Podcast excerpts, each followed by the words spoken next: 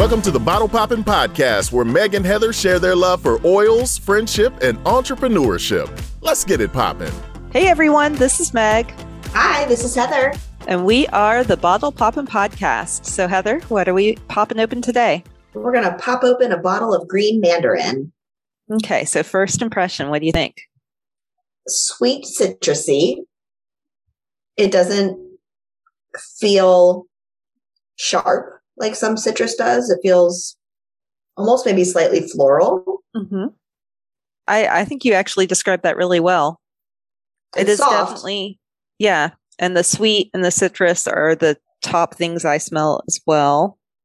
So interestingly enough, this one can be used all three ways. The number one way I probably use it is by adding it to water. I don't think it tastes the same way it smells. I agree. I, Yeah. Okay. Yeah. I don't know if I could describe the taste or flavor any better, but it definitely doesn't taste exactly how it smells. So I just tasted it. Okay. Okay. Talking.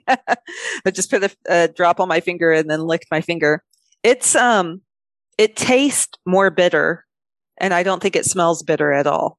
It does come from the peel. So yeah. In my mind, the taste part, that makes a little bit of sense. But when you mix it with water, bitter is not necessarily what I would say either. That's interesting. What a diverse oil already.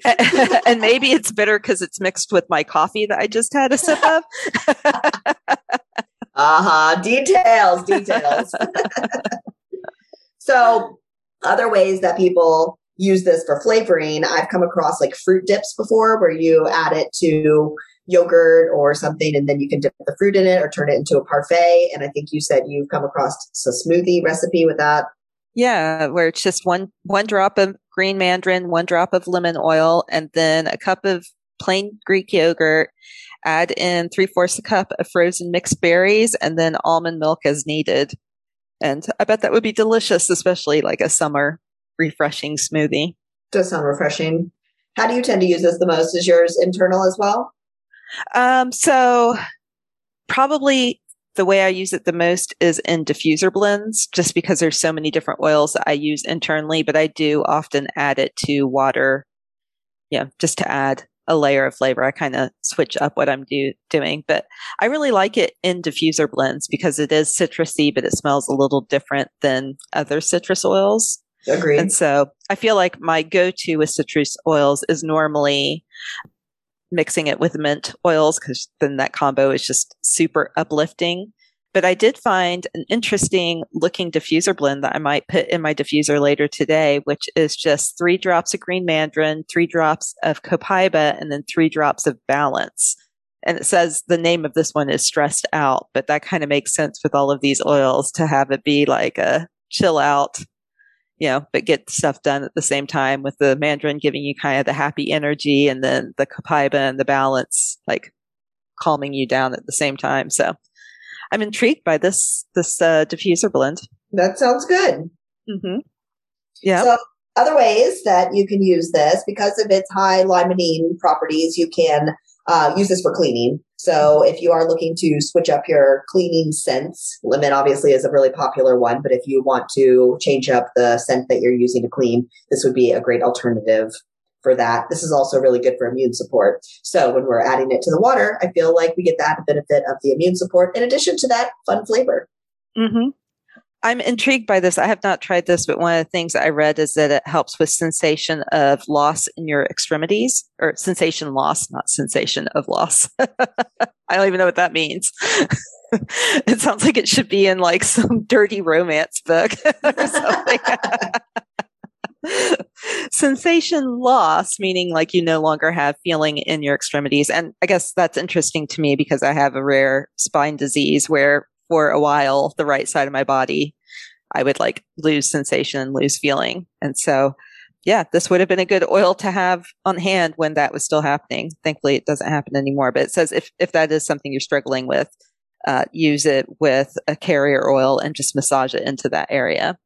And so, so we've talked about cypress before as like a bedtime oil for yeah. um, sensation or um, circulation problems. Yeah. Again, I guess that if you wanted just a different scent, uh, mm-hmm. this would be a good alternative for that too.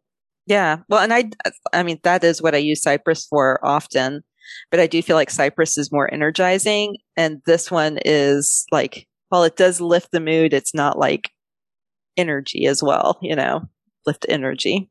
Yeah. So at nighttime, in the middle of the night, that's probably a better choice. Right. Exactly. Yeah. Because it's such a soft citrus smell. So because it comes from the peel, the green mandarin specifically comes from unripe fruit. There's also the yellow mandarin and the red mandarin, and it basically progressively gets ripened, the fruit. Right. So it's kind of fun that they're all, they have similar properties, but they're all very different with how they smell and taste. Yeah. Yeah. Definitely unique. So obviously, based on how we're talking, you can use this all three ways. So internally, topically, or aromatically. But I do want to point out, if you're using it topically, it is, um, will make your skin sensitive to the sun. So make sure, like, again, if you're having the Uh, loss of sensation in your extremities and you're rubbing it on, make sure you don't go sunbathe right after that or anything like that, because you'll definitely get burned easily. Good point. Yeah. All right. Well, anything else on this oil? I can't think of anything else. Okay. Well, we hope you learned something new about green mandarin today. Thank you so much for listening. Feel free to share this with anybody who you think this might help. And also just a reminder, we love connecting with you. So if you want to join us for our third Thursday of every month, Zoom call or Ask Us Anything Zoom call. We'd love to have you join us. It's at seven p.m. Central Time, just for thirty minutes, but we are there to connect with you, answer any questions you might have. So we hope that you join us at some point. Uh, you can find the link to register for that at Bottle Poppin Podcast dot com or any of our social media, also at BottlePoppinPodcast. So thanks so much. We'll have a brand new episode for you again next week.